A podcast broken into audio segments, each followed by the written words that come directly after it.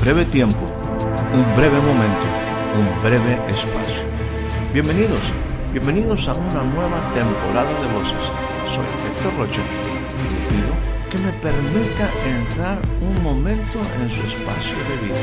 Durante los siguientes minutos deseo tratar temas que puedan ser significativos y aporten valiosa información para el desarrollo integral de su vida. Bienvenidos una vez más a nuestro espacio de voces.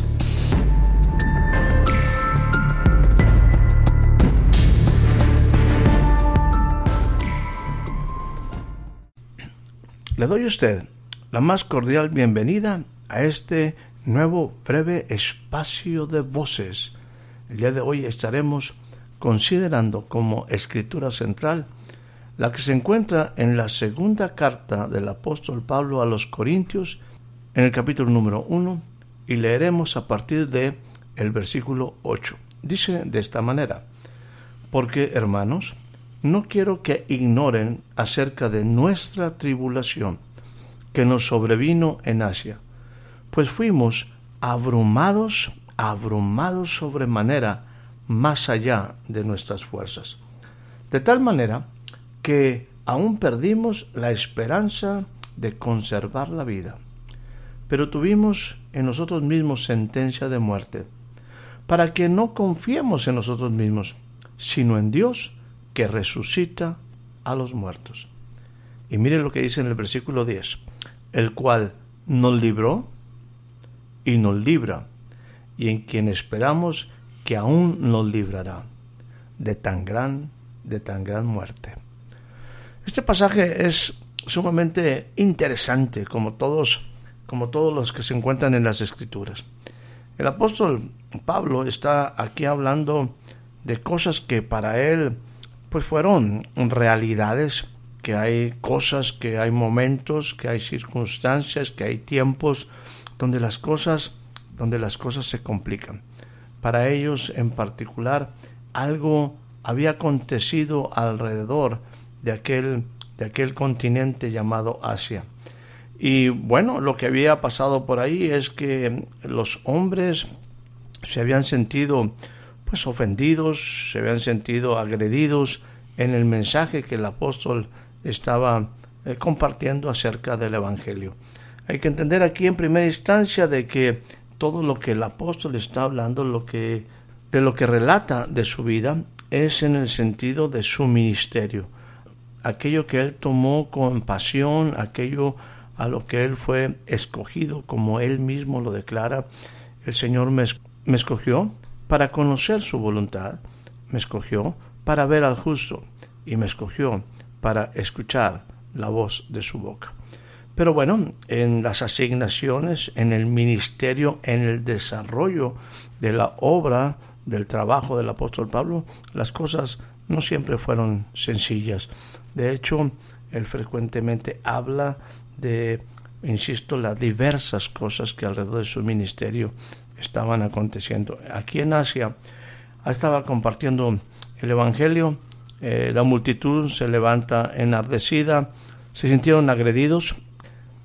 El ser humano, un, un hombre considerado racional, la verdad es que en muchas ocasiones pues se comporta en una manera violenta, totalmente irracional. Y bueno, usted y yo pudiéramos ver muchísimos ejemplos al respecto. Lo vemos en las guerras, lo vemos en partidos de fútbol, de béisbol, eh, una, una, agresividad que, que, realmente da temor.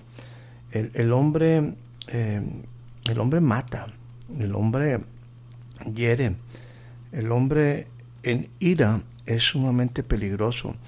Hemos visto cómo e insisto en algunas ocasiones, algunos reportajes, como el hombre lincha y usted ve que son varias gente que están agrediendo a un hombre o a varios hombres o a unas mujeres. Eh, bueno, los datos de violencia en los países es, es altísimo. Eh, la violencia en casa, la violencia, pues, este, aún en contra de su propia vida, aún en contra de seres indefensos. El hombre es violento, es, es eh, sanguinario, el hombre es fuerte. En alguna ocasión el apóstol Pablo, ¿verdad?, se encontró en esas situaciones eh, ya cuando él estaba siendo llevado también hacia Roma. Eh, la verdad es que el hombre que lo salva por ahí, el responsable de la autoridad en esos lugares, dice que temía que la gente, la multitud, despedazara, despedazara a Pablo. Y bueno, aquí en Éfeso algo similar estaba aconteciendo o había acontecido y Pablo aquí abiertamente lo dice, fuimos abrumados sobremanera más allá de nuestras fuerzas y perdimos de tal manera que perdimos toda esperanza de vida, toda esperanza de conservar la vida. En otras circunstancias también, en un, en un naufragio, ¿verdad? Él también habla y utiliza este término y perdimos toda esperanza de vida, toda esperanza de conservar la vida. Dice, pero el apóstol hace una referencia, dice, pero tuvimos en nosotros mismos la sentencia de muerte para que no, para que no confiásemos en nosotros mismos, sino en Dios que resucita a los muertos. O sea, Pablo estaba bien consciente de que su vida estaba o estuvo en muchas ocasiones en punto vulnerable a, morir. En Éfeso, en este lugar eh, que hacía referencia de eh, que hace referencia el apóstol, que básicamente es esa área de Asia, también aquí por motivos religiosos. ¿Cuántas cosas en el mundo, cuántas cosas en el mundo se han hecho por motivos religiosos? Bueno, aquí también, en este lugar, en Éfeso, había una disputa ahí por creencias, ¿verdad?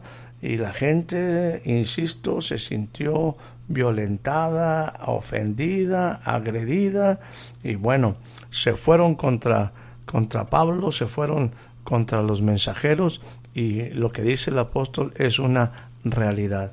Él dice, ciertamente el Señor nos libró, nos libra y esperamos que aún nos siga librando. Y déjame, déjame decirte que esta es una, una realidad. El, el apóstol habla en otra ocasión, eh, precisamente también aquí en, en, la carta del apóstol Pablo a los Corintios en su capítulo número 4, él, él dice lo siguiente, eh, tenemos este tesoro, este, esta relación con Dios, esto, eh, esta comunión con Dios, este llamado de Dios en vasos de barro. Un vaso de barro es algo frágil. Dice, para que la excelencia del poder sea de Dios y no de nosotros. Y él declara lo siguiente, que estamos atribulados en todo, mas no angustiados, en apuros, mas no desesperados, perseguidos, mas no desamparados, derribados, pero no pero no destruidos. Entonces, el apóstol no está negando la realidad de la vida y más en este sentido de el cumplimiento de una un mandato de Dios, un ministerio y, él habla nuevamente tomando como referencia el capítulo número uno dice las cosas se complicaron y fuimos abrumados y estuvimos más allá de nuestras fuerzas y perdimos la esperanza de conservar la vida. Pero todo esto, él, habla, y, bueno, habla con una confianza, habla con una fe impresionante, y dice, bueno, y, y, esa situación que nos pudo llevar hasta la muerte es para que no confiáramos en nosotros mismos, sino en Dios que aún puede, yo estoy ampliando esto, que aún puede resucitar a los muertos. O sea, él sabía que en algún momento hasta la muerte podía llegar, pero tenía la confianza de que, bueno, Dios era, tenía el poder para resucitar de los muertos. Y, y bueno, hace una declaración a la cual yo quisiera que en esto también centrar un poco lo que quiero compartir contigo o lo que estoy compartiendo con usted, porque dice algo maravilloso y quiero que tú y yo también lo repitamos y tú y yo también quizás lo pongamos en nuestro corazón de estas verdades. El apóstol dice de esta manera, y leo ahora 2 Corintios capítulo número 1, versículo 10, y dice de esta manera, el cual nos libró y nos libra, y en quien esperamos que aún nos librará de tan gran muerte. Hay otra expresión que quiero compartir contigo. Se encuentra en la segunda, en la segunda carta del apóstol Pedro, capítulo número 2. Quiero utilizar básicamente la primera frase del versículo número 9 para enfatizar lo que estoy enseñando. Lo dice de esta forma, sabe el Señor librar. Y yo quiero anclar esto a esta declaración del apóstol Pablo. Aquí es Pedro hablando. Dice, sabe el Señor librar. Déjame decirte, tu Dios, mi Dios, sabe librar. Y eso es precisamente lo que el apóstol enfatiza en situaciones reales. Él dice, el Señor nos libró. No solamente eso, nos libra tiempo presente. Y en referencia hacia un futuro, dice, y en quien también esperamos que aún nos librará de tan gran muerte. Me gustaría que nosotros, tú especialmente que me escuchas, tuvieras también esta certeza de que nuestro Dios nos libra. El Señor nos ha librado en otros tiempos de situaciones complicadas, difíciles. Ya hemos visto, somos, tenemos un testimonio del poder de Dios librándonos. Y déjame decirte, es tiempo también de que tengamos una esperanza hacia el futuro, de que cualquier cosa que acontezca, Él tiene el poder él es el Dios que sabe librar y nos librará de cualquier, de cualquier situación. Permítame aquí compartir con ustedes algunas cosas prácticas que la Biblia nos relata de situaciones donde el Señor mostró su poder para librar. Quiero utilizar en primera instancia un salmo precioso que, que nos habla de pues esas cosas que debemos aprender en nuestra vida. Dice el salmista en el Salmo 34, bendeciré al Señor en todo tiempo, su alabanza estará de continuo en mi boca. No es cosa sencilla, quizás también es lo que el apóstol experimentó, ¿verdad? Cuando nos habla y cuando dije su carta a la iglesia en Filipenses, a los filipenses en Filipos, y dice, estén siempre gozosos. No es sencillo.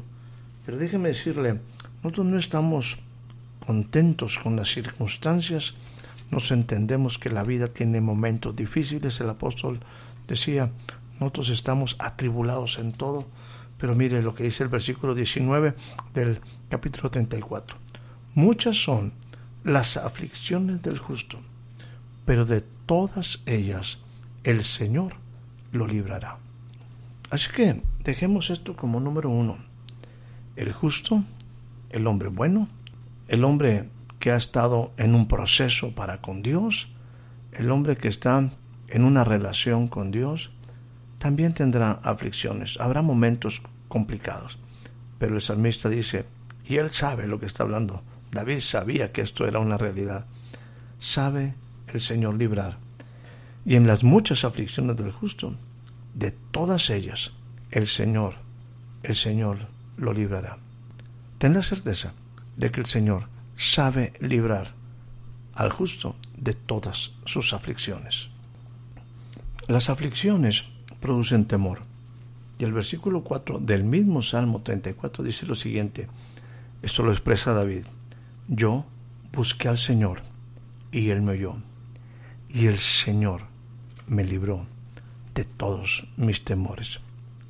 Número uno, el Señor sabe librar de aflicciones. Número dos, el Señor tiene la capacidad, tiene el poder de librarte de todos tus temores.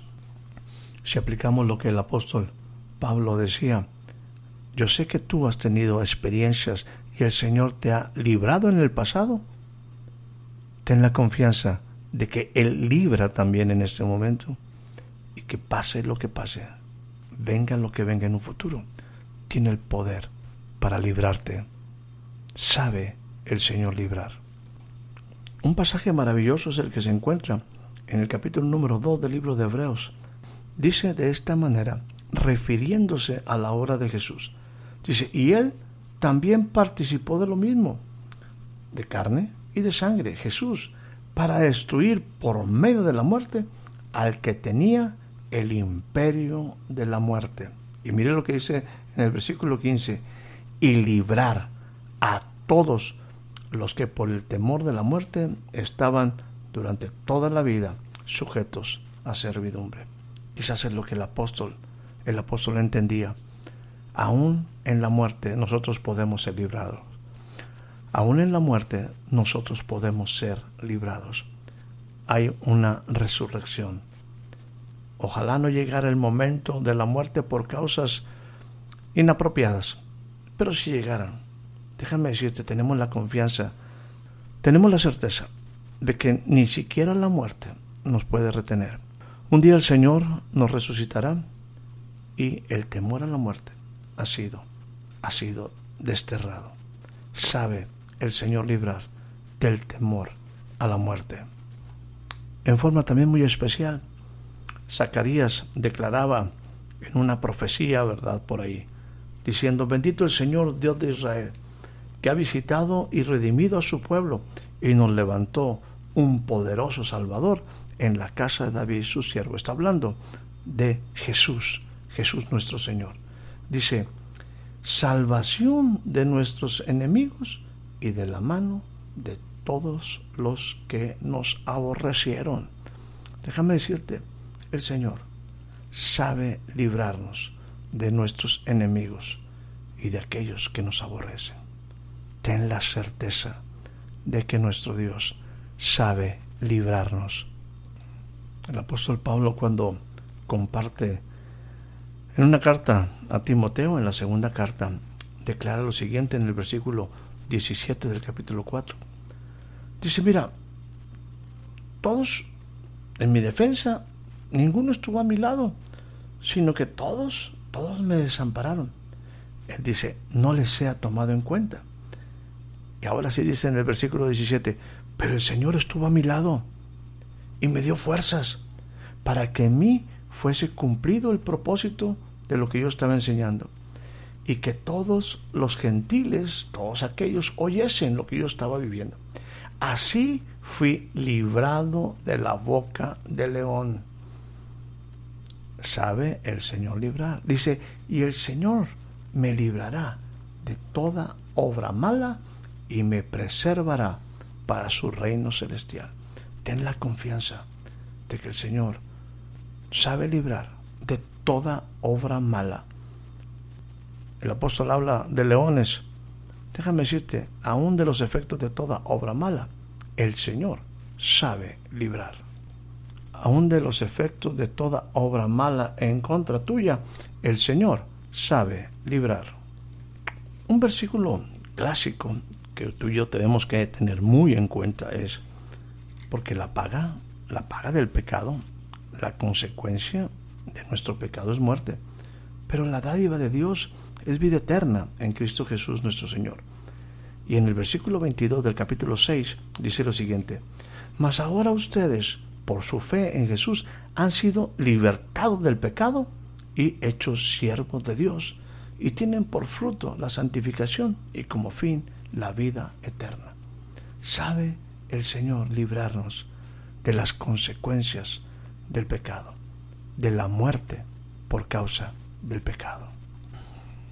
Finalmente, en, el Padre Nuestro, cuando, cuando los discípulos le dicen a Jesús, enséñanos a orar, en una de las frases que Jesús eh, expresa en la oración dice, líbranos, líbranos del mal. Hace rato yo mencioné acerca de toda obra mala, pero yo quiero aquí dejar estas palabras de Jesús cuando dice, Señor, líbranos del mal. Él sabía, él sabía que nuestro Dios, que el Padre, nos ha librado, nos libra y nos librará. Tiene el poder para librarnos. Tengamos esta confianza. Entiende comprende, afirma en tu corazón que el Señor sabe librar. Él nos ha librado, nos libra y tenemos la confianza de que también, también nos librará. Sea esta una realidad en ti y en tu familia. Entendamos, confiemos en que el Señor sabe librar. Que tengas una excelente noche, una excelente tarde, un excelente día. Espero haya disfrutado de este breve espacio de voces. Soy Héctor Rocha. Hasta la próxima.